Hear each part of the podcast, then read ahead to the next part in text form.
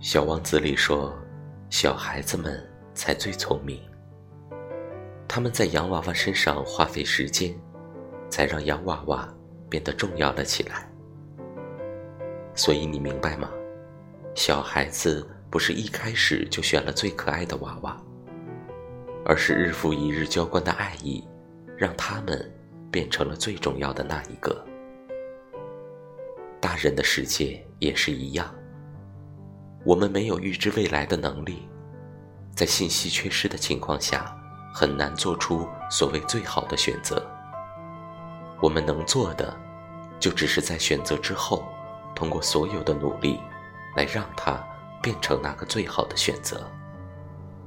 所以啊，既然决定了，就尽管努力去做吧，少去想值不值得，多去做。